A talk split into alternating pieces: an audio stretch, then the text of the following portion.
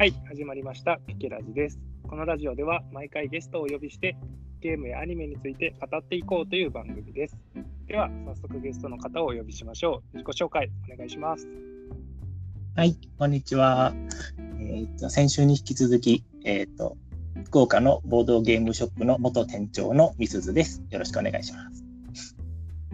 はい、えー、はじめまして、えー福岡ボードゲーム会の、えーお酒が好きなおじさん、えー、たつきです。よろしくお願いします。よろしくお願いします。お願いします。お願いします。というわけで、今回はこの3人で話していきたいと思います。で、えー、なんかボードゲームってメーカーいろんなとこから出てるじゃないですか。はい、で、まあ、その中でも、たつきさんが、まあ、あるボードゲームメーカーが大好きっていうはいのをよく聞くんですけど、はい。はい、どこですか？えーこれはドイツのボードゲームメーカーの一つ、ハバーですね。はい、そうですよね。ハバーが大好きおじさんということで、よく聞きますけど、はい。ということで、今回はハバ社のボードゲームについて紹介していきたいと思います。はい、というわけで、まず、ハバってどんなとこ、んどんなものなのかっていうのを、たつきさんから紹介してもらいたいと思います。よろしくお願いします。はい。えっ、と、ハバっていうのは、さっきもちらっと言いましたけど、えっ、と、ドイツのボードゲームメーカーの一つで、まあ、えっ、と、ボードゲーム以外にも、えっ、と、子供のおもちゃ、積み木とかお人形とかも作ってるみたいですね。えっ、と、基本的に子供向けのおもちゃゲーム会社みたいな感じですね。えっ、と、みすずさんは、その、元ボードゲーム店長だったから知ってると思うんですけど、あの、ハバ社のゲームのパッケージって、基本、あの黄色があの特徴的で、大体こう、そうですね。えー、とベースが黄色でパッケージになっててって言って、多分あの店頭とかでも並んでるの見たら、一目でこれが幅社のゲームだなっていうのが分かるんじゃないですかね。すごいし、なんか親しみやすい絵柄のそうそうあのでゲームですよね。うんなんか動物テーマとか、なんかあの子供が好きそうな、なんか、なんだろうな、冒険ものとか、なんかファンタジーものとかがあったりとか、で、えーとまあ、プレイ時間も30分とかそのぐらいで、あのプレイ人数が大体4人系のやつが多いんですよね。で、多分これあの家族で遊べるようにとかじゃないんかなとか思ってたりするんですけど、ああ、そうなんだ。はいはいはい言われてみたらそうですね。あとあのマニュアル読んでて特徴的なのがあの、まあ、普通こうゲームの説明とこれこういう世界観ですよっていうのがあると思うんですけどあの幅社大体こうストーリーっていうのを書いててなのであの幅社のゲームインストするときにあのまずこのストーリーをこう朗読してなんかお話風に読み込んであのなんだろうな世界観をあの共有し合うみたいなのを僕はインストの時によくやってますね。はいはいはい。大事ですよね、そういうの。ね。うんあとあのシンプルな分、ちょっと、ルール、なんなんていうんだ。ごめんなさい。ちょっとあとあの、スタートプレイヤーの決め方が、あのなんだろうな、なんか最近旅行に行った人とか、なんか最近行った人とか、そのゲームによってこう、面白く書いてあったりするのもありますね。ああ、そうそうハバのはそういうの多いんですか？ちょっと多いと思いますよ。うーん、そうなんですね。確かに。うんうんまあ大体そんな感じですかね、基本的には。なんか、はい。KK 君とかみすずさんとか、こう幅社って言ったらこんなイメージみたいなやつあります？なんか、木でできたのが多いっていうイメージ。うん。はい。結構多いですよね。うんなんか、ハバタってなんかゲームというより、おもちゃ会社みたいな、うんうんうん。そうそう。ね、多分。うん。だからなのかななんか積み木とかのゲームが多いイメージありますね。あの輸輸入で大体買った時にその幅社の、まあ、広告冊子みたいなのが入っててはいはいはい。木のおもちゃとかなんかあのなんだろうなピタゴラスイッチとは違うけどなんか木でできたレールを組み立ててなんか木の玉転がすみたいなやつがあって、うんうんうんううんんうん。いいいなドイツはお家が広くてと思いながら 日本じゃ無理だなできないゲームがありますよね。うんうんうん。そんな感じでしょうか。そんな感じで、ね、はい幅について。はい。じゃあ、まあ、幅について今いろいろ紹介してもらいましたけれども、まあ、今、あ今日はまあそれぞれ、えー HABA 社の中でも特にこれがおすすめっていうのを考えてきたんで、それについて一人ずつ紹介していきたいと思います。はい。はい。というわけで、まず私、KK から、えー紹介したいと思いますけども、私が、えー紹介するのはスティッキーです。はい。はい。うんもう、なんか HABA、もうボードゲーマーだったら、大体結構スティッキーって、まあ、 HABA 社って名前知らなくても知ってる人多いんじゃないかなって思うんですけど、うんまあ、あの知らない人のために紹介あ、どんなものゲームかっていうのをまず紹介していきたいと思います。まず、えーとまあ、はスティッキーの中に入ってるものとしては、木の棒とリングとサイコロが入ってまして、で、その木の棒、なんですかね、リングに、まあ、差し込んだら、なんかうまくこうテーブルの上とかに立つようになってて、その棒を、まあ、順番に抜いていくっていうような感じで、まあ、バランスゲームになってます。で、えっ、と、まあ、一応、まあ、サイコロ振って、まあ、その出た色の棒を抜いていくっていうようなゲームなんですけども、まあ、これ、何がいいかっていうと、ルールがまずシンプルなので、うんうん。まあちょっと今、自分の説明が下手なんで、ちょっと イメージつかない人もいたかもしれないんですけども、見たら大体ルールすぐ分かりますよね、これ。ね、ルール説明でなくても見たらわかるっていう感じの。そうそうそう。もうあの、そう、もうインスト、もう10秒、20秒ぐらいで、多分もうあの実物があればできちゃうんじゃないかなっていうのが、すごくいいと思うんですよ。うんうんうん。うんうんで、まあ、あの、似たジャン、似たジャンルというか、まあ、似たゲームで言うと、あの、ジェンガとかみたいなうんうんうん。感じですよね。うんうん。あの、ここれ、ボール抜いあそうボール抜いていって、まあ、リングが、まあ、落ちた人は落ちたら負けみたいな感じなんですけど、まあ、その、なんですかね、ジェンガでこうボール抜いていくときみたいなドキドキ感があって、それがすごく楽しめるゲームかなと思います。で、まあ、ルールもシンプルなんで、結構ちっちゃい子供でも、一応、説明書には6歳から99歳までって書いてて、うんうん。やばいな、99 あ歳。そうそう、99歳まで。まあ、6歳ぐらいの、まあ、ちっちゃい子でも、まあ、暴力団だけなんでできるし、結構、あの、まあ、年取っても、なんか例えば、なんか自分の親とかだと、あ、はいはい。こう、ボードゲーム、たまに一緒にしようと思っても、難しいゲームだと、まあ、ルール、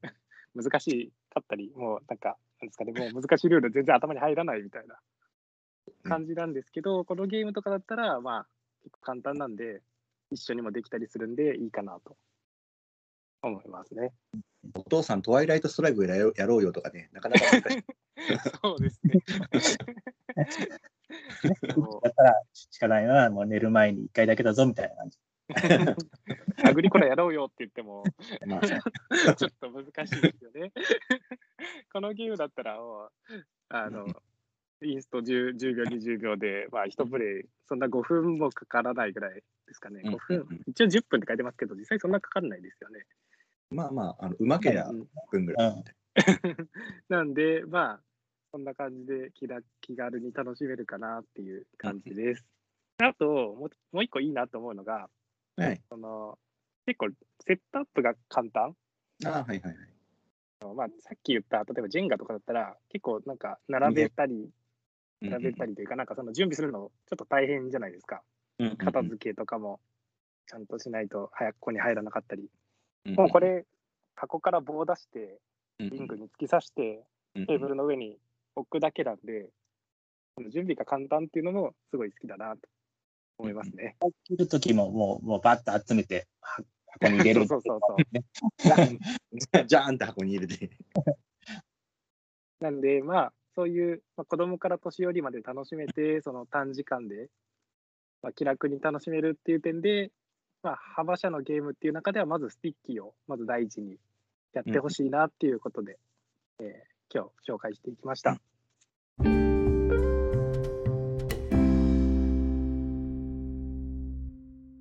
はい。じゃあ、えっと、僕のおすすめの HABA ゲームは、思うに豚は二歩進むっていうゲームです。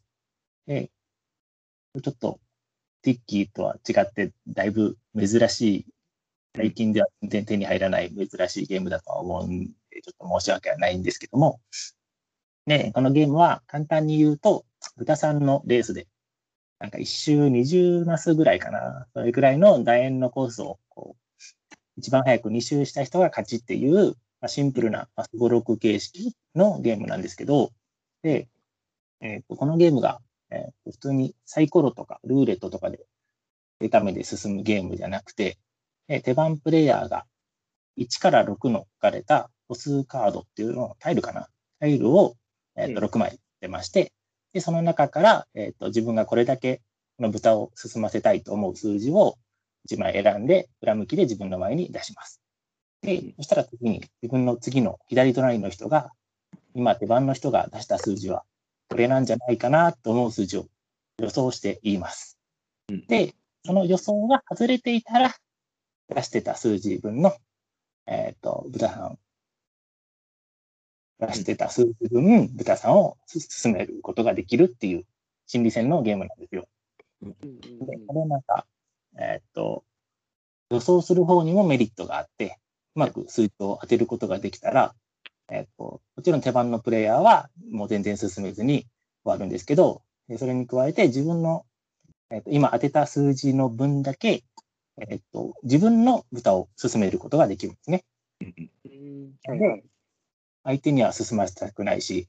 自分にはこう進みたいんで、割と真剣に予想しちゃうんですえっ、と、まあ、無事にこう数字が外れて進むことができたら、またそのまま手番を続けていいってルールがあって、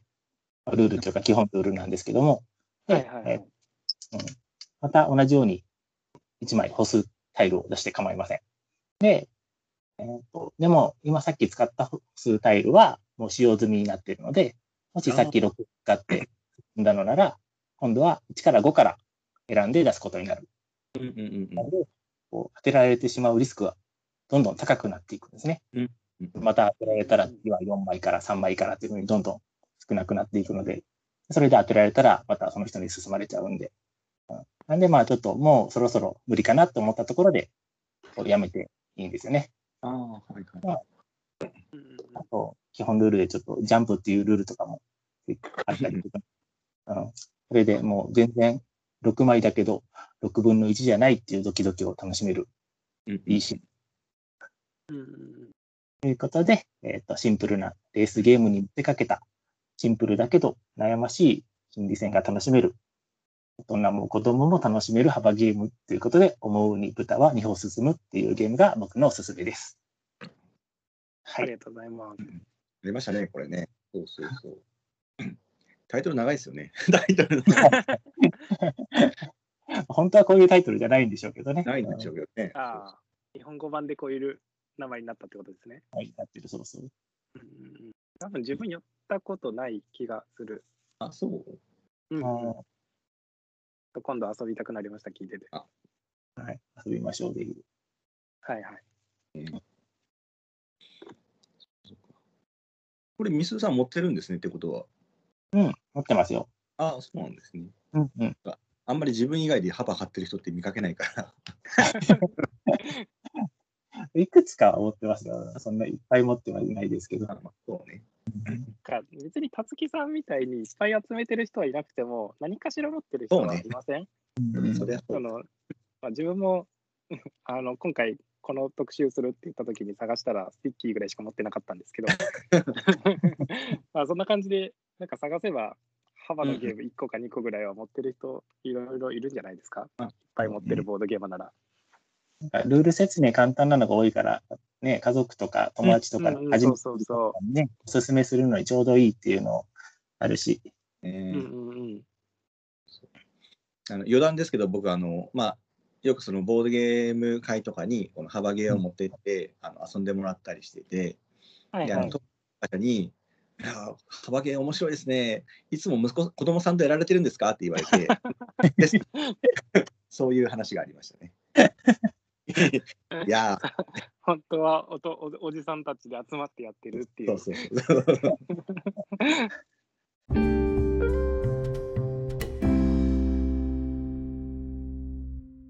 はーい。えっ、と、まあ、あの、幅おじさんとしてですね、あのゲストに来たんで、ちょっと、えっ、と、3つぐらい用意したんで、えー、1個ずつ、えー紹介させてもらいたいと思います。えっ、と、最初にね、えっ、と、紹介したいのは、多分自分がこの幅ゲー好きになったきっかけだと思うんですけど、キャラバンレースっていう、えーゲームを紹介したいと思います。えっ、と、え幅ゲーが好きな理由はですね、えっ、と、子供が、えー子供にルール説明してすぐに、えっと、分かってもらえるぐらい、えールールはシンプルなんですけど、遊んでみると結構、あのーひとひねりあるっていう感じのルールが多いんですよね。で、えっと、このキャラバンレースっていうのは、えーっと、えーなんですか、砂漠のキャラバン隊ですね、が、の、えっと、ラクダたちが、まあ、えーっと、オアシスまでのレースをするみたいな感じの、えーテーマというか、やつなんですけど、えーっと、1人4体ぐらいラクダの駒を持ってて、えーっと、カードをも使って何歩進むかっていうのを、えーと、使ってゴールのオアシスを目指すんですけど、えーっとですね、そのカードが1歩から4歩進めるカードと、えーと、1歩から3歩相手を戻すカードっていうのがあるのと、えーっと、列の一番先頭に行くカードっていうのとかがあって、えーと、これで一進一退していくんですけど、えっと、このボードのコマスにはですね、えっと、一旦一頭ずつしかラクダのコマが、えー止まれなくって、他のラクダのコマがいると、そこを飛ばして、えー、と進めたり戻されたりするんですよね。なんで、うんえっと、結果的にその、結果的にいうか、見た目的にそのラクダのこう一列が並んでるように見えて、それがあの本当に砂漠のキャラバン隊みたいな感じでラクダが並んでるのがすごい可愛いんですけど、あなるほど。でただ、この中にですね、その手札のカードの中に、えっと、砂嵐カードっていうのがあって、その進んだり戻ったりするカードがまあ全部で12枚あるんですけど、でえっと、手札に2枚か3枚持っていくのかな？で、使って捨ててってやっていくんですけど、その誰かが砂嵐カードっていうのを使うと、もう手札も捨て札も山札も使ってない山札も全部リシャッフルして、シャッフルし直して、また手札3枚に戻るっていうのがあるんですよ。うんでこれがですね、面白いのが、その、その先頭に行くカードとか、4マス進める一番いいカードっていうのを使っちゃったら、もうリシャッフルしていいんですよね。なんか、はいはいはい。あとはもう少ないカードしかないから。でも、そうそうででもリシャッフルするとそこで手番が1回終わっちゃうんですよ。あリシャッはいはいだけで。そうそうだから、誰がどこでリシャッフルカードを使うのかっていうので、ちょっとこう、あの面白みが出てくるっていうのが、このキャラバンレースのが大人がやったときに、こう、なんだろうね、勝手に、あ急になんかこう、駆け引きが出てくるみたいな感じになってくるんですよね。であなるほど。子供たちがやってる、なんかちっちゃい子供がやってる分には、なんか進んだ、戻したっつって、わきゃわきゃわきゃわきゃするんですけど、はいはい大人はい。と、おいっつって、俺まだ4のカード今引いたばっかで使ってないのに ってはいはいはいはい。いうのがあって、大人がすごく盛り上がるいいゲームだなと思って、これいいんですよね、キャラバンレース。うーんなんかあれじゃないですか、砂嵐できたら自分で使いたくないみたいな感じになったりするんですかね。だから、その、いいカードを使い切ったから、まあ、あとは、なんだろうな、あとはもう、うんどうなん、どうなんかな、もう使い切ったからもうリシャッフルしたいのか、はいはいはい。そうそうそうそう、リ残ってる手札が1とかしかないから、もシャッフルしたいけう。か、もしくはなんか、まだそのカード引いてないから、でも、なんか、望み薄いからリシャッフル誰かしてほしいなみたいなのとか、そんなんとかでね、結構。でまあ、これも10 20分ぐらいのゲームなんで、全然楽しいんですよね。はいはいはい。そうそううんなので、まあ、シンプルながら、あの意外と駆け引きが熱いっていうキャラバンレース、えー大変おすすめです。えーはい面白い。ですね。いいですね。なんか大人がやっても戦うん略いろいろ考えれて楽しそうだなって感じですね。か考えるっていうかね、その、あの、砂嵐をやられるっていうので、ギャーって感じがね。あ、そういう感じなんですか？その、うんなんか戦略考えてというよりも、そこでのワーキャーを楽しむみたいな。まあ、だけど戦略考えてっていうのはその、もういいカード使ったから、あすなわち通貨をぐらいの戦略しかないんだけど、あ、そそうだよね。なるほど、聞なるほど。思ってたのにぐらいな、なんか。そうそうそう。待てーっつって。そんな感じです。はい。ね、よし。じゃあ、えっ、と、次ですね。えっ、と、次に紹介するのが、えっと、ハマのシリーズでですね、ちょっと最近、これ何年ぐらいかな、近年ぐらいに、アクティブキッズシリーズっていうのがいくつか出てて、これがなんか、その、まあ、お子様のことを大変に考えられてる幅社が、あの、お家でなんか、ずっとゴロゴロしてるような子どもたちが体を楽しく動かせるようにっていうふうに、えっと作ったシリーズで、えっとまあ、子どもが体を動かすようなゲームを作りましたっていうのがいくつかあってなんか部屋中探し物をしたりとか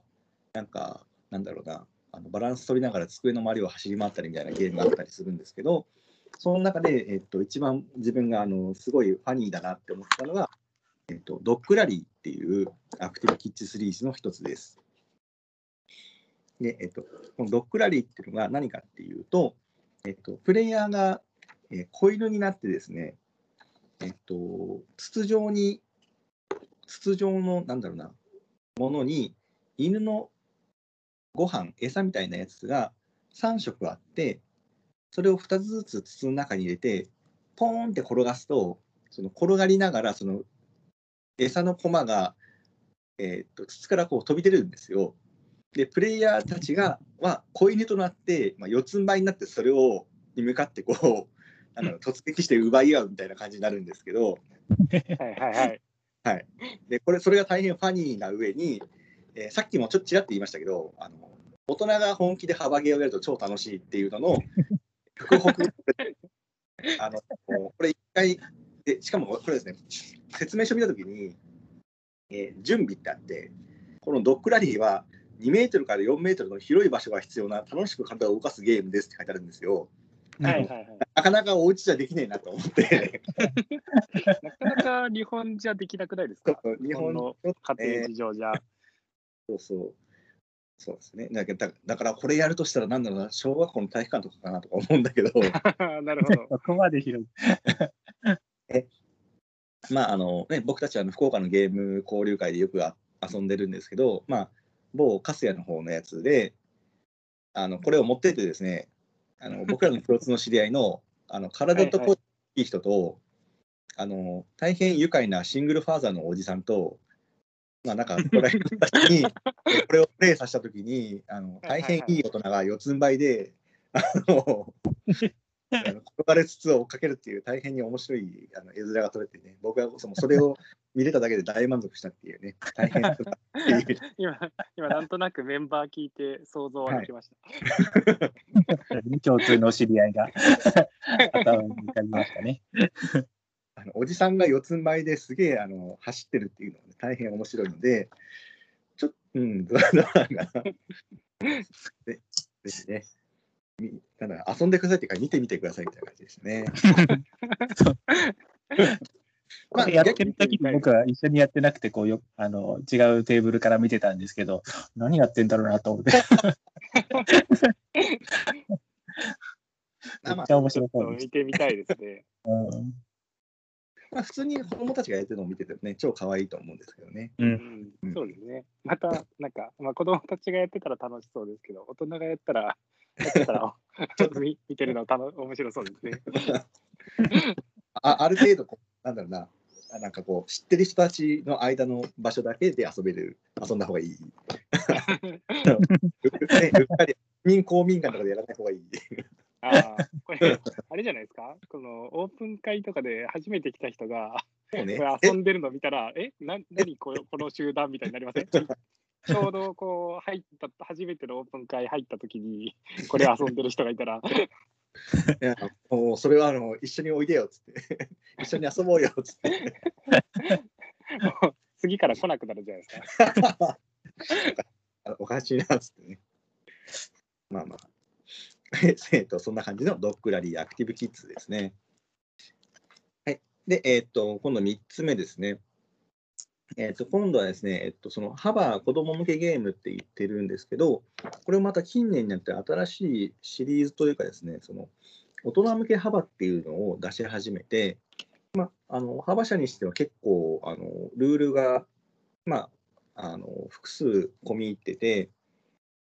なんか大人がこう1時間ぐらいあの遊べるようなゲームを出してるんですけど、この中で、えっと、今回紹介するのは、えっと、本画っていう、えっと、ボードゲームですね。えー、これがですね、えー、っと、まあ、とある、なんか、なんだか、えー、っと、あ、そうか、石器自体が舞台で、まあ、え、っとですね、サーベルタイガーの一族が新しい長を探しています。でで、プレイヤーたちが長になるために、まあ、なんか、えっと、魚とかベリーとかキノコとか、えー、収集して、それを勝利点に変換するっていうの、えっと、ゲームなんですけど、うんうんねえっと、ボードがですね、えっと、なんだろうな、えー、9, 9マス、3×3 の9マスに、えっと、分かれてて、各マスにそのアクションが割り振れられてるんですよ。で、えーと、プレイヤーは丸いカードを持ってて、えー、それが、えーと、縦横4つに区切られてて、えーと、でその4つの区切りに、えー、といわゆるいわゆるアクションポイントですね。このマスにこのアクションポイントを割り振ったら、まあ、例えばキノコが2個もらえますよとか、なんか魚が3つ取れますよっていう風なのがか手札のカードにある。で、それを、えー、と、3×3 の9マスの、えっ、ー、と、なんて言えばいいかな。真ん中の、一番真ん中の四角の四辺、四辺じゃねえな。4つのカードかな。うん、に置くと、これ、ちょっと大丈夫かな。まあまあ、まあまあ、そのアクションポイントをどこに割り振るかで、まあ何がもら、どんなアクションができるかっていうのがあるんですけど、はいはい、これですね、その 3×3 の9マスのど真ん中に、まあ、このサーベルタイガーの一族のですね、これなんだっけ、守り神だっけ？えー、うん、なんか守り神みたいな、そのホンガっていうサーベルタイガーがいるんですよ。この村の守護神が。はい、で、このホンガはですね、まあ、いわゆるかまってちゃんでですね、そのあアクションポイントを必ずこのホンガのところに1個以上置かないと、なんか、はいなんで俺のこと構ってくんねえんだよってこっちに来てあのこっちの備蓄してた魚とかベリーとかを勝手に1個食いやがるんですよ。でだからちょっとこうあれがすげえ欲しいんだけどでもこの手札でホンガ様を無視しなんかあれを取ろうとするとホンガ様を無視してしまうそうするとこっちに来てすげえかまってちゃん行動でめっちゃ資源食われるみたいなジレンマがあって。だからね、なんか共通のかまってちゃん的な人が似てるなみたいな話をこのゲームをプレイした当時。だっていうていう思い出のあるですね本が様ですね。うん。ゲーム的にはワーカープレイスメントみたいな感じになるん。ですかプレイスメントになるのかな、まあ、また違う。ワーカープレイスメントではないんで、その置いた場所に重ねておけるから、ああ、なるほど。だから、んあなんか、なんだろう、アクションポイント制、縛りのあるアクションポイント制かな。うん。だから、うんうん。なんかアクションポイントをこの配分でしか使えませんとか、この位置でしか使えませんみたいなカードを、はいはいはい。うんうん、があるんで、みたいな感じですね。うん本画は、なんか、自分の集めてる備蓄、あの、食料とかをランダムで持っていくんですか、いや、一応、なんか、上から、その、資源ボードの上からなんで、多分希少性が一応低い方から取っていくんじゃないのかな。うんなるほど。あのー、まあ、資源が、えっと、キノコ、ベリー、魚、で、えっと、2, 2対1で交換できる水、えっと、水えーと、泉の水なんですけど、うん、それと、えーっとですね、これなんだっけかな。マンモスの、マンモスをちょっとこう、時間かけて枯れるんだったかな。で、その、あまりも、その、他に持ってなかったら、そのマンモスすら本賀様は取り、取っていくんで、大変にやめてほしいなっていうのと、で、この確かに本本賀様の駒が、あの、ちゃんと買った時にも買ってあるんで、ちゃんとあの本が、サーベルタイラーのシールが、あの裏表貼ってあって、ちゃんと後ろ姿があるっていう、へえこり具合が、かっこいい。やっぱね、腐腐ったもんじゃないんだ。なんか大人向けでもちゃんと幅の、ね、ファニーさをちゃんとも持ってくれてるっていうね。うんうんうんなんかやっぱ幅のゲーム見た目いいの多いですよね。可愛いやつ多いですよね。うんなんかたまに大人向けの幅ってあるありますけど、うなん、か見分けるポイントとかこれあるんですか？これは大人向けだよみたいな。大人向けの幅はもう黄色いパッケージじゃないです。あ、そうなんですああ、か。確かに。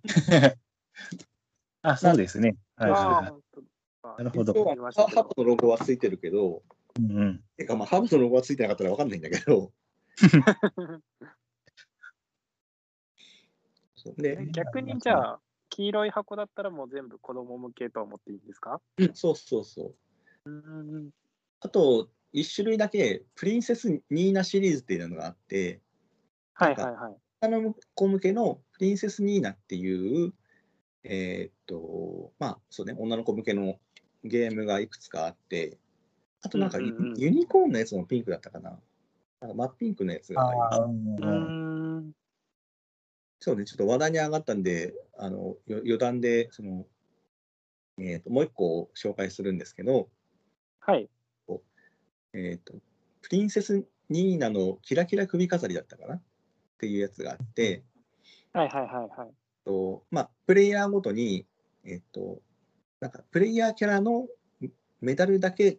えっと通してあるゴム紐が渡されるんですけど、で、えっ、と、4種類の形の宝石のが裏面にこうバラーってなってて、まあ、神経衰弱みたいな感じで、あの同じ形で同じ色のやつを当てるとそれがもらえるっていうので、まあ、それでその一番大きいあ一番たくさん、えー、と取った人が勝ちっていうやつなんですけどあの昔自分があの知り合いうちに呼んでやっぱりそのおじさん3人でこれをやった時に あのあ当てたって言ってその取った宝石をそのゴム紐にこう通すんですよ。そしたらこう自分のペンダントにこう宝石がどんどん増えていくんですけど、そのゴム紐にそのペンダン宝石を通していく間に、どんどん記憶がなくなっていって、あれどれだっけ？ってなって、あの なんだろうな、おじさんたちの副作用みたいなやつが ありました。なるほど。そのおじさんって僕も含まれてます？いや、含まれてない。あの北九州の主催主催者の方と、あのキャッチーな方がはいはいはいなるほど。そそなんな時い僕もなんか、可愛い系のやったことあるけど、それじゃないですね。や、でも、す何回かゲーム会に持ってきた行ったことあるから、ああ、うんなるほど。これじゃあ、プレイ中はみんなここのゴム紐をネックレスみたいにつけてるわけじゃないんだ。一応、あ、うんそうそうそう、一応その全部通し、そのゲームが終わった後に、みんなで首に通しましょうっていうそうそうなるほど。みんなプリンセスみたいな、そういうあの大変キラキラした あの女の子、女児女児向けゲームをね、ちゃんとそこまでやりました？やりやったやった。やったやった。最後までやり終えて、うんみんなで写真撮ってほしいですね。ああ、それは辛いね。流出事件になっちゃうね。これでも本当、ちっちゃい女の子だったらね、それでみんなで遊んだみんなでネックレスつけて写真撮ったら、可愛い思い出になるでしょうね、本当。あ、でも一回なんか、正月の親戚の集まりでさしたことがあったような気がするな。うーん。うん、そうそう。なんか女の子とかにも。そうそうそう、うん。こんなただ、うんあんまりにも、どうだったかな。まだ未就学児だったからぼんやりしてたような気がす そうそう。うん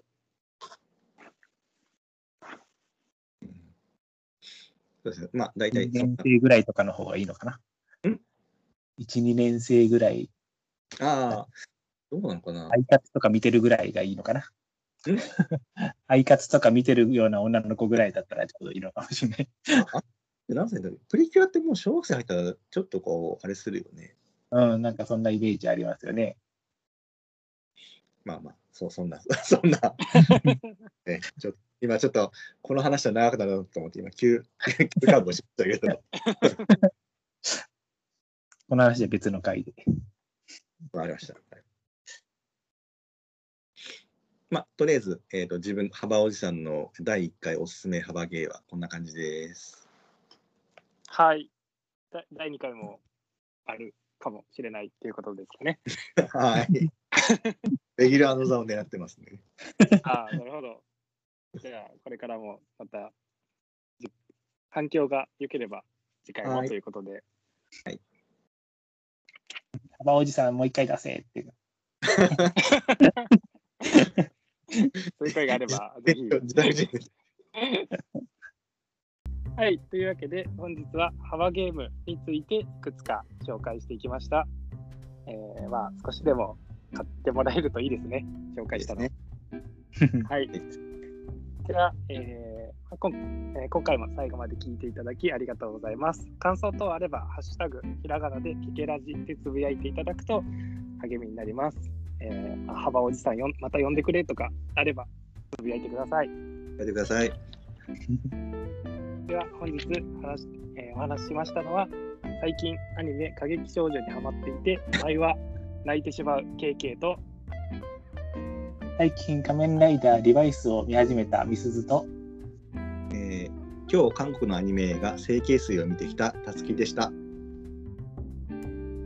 ありがとうございましたまた聞いてくださいありがとうございましたありがとうございました。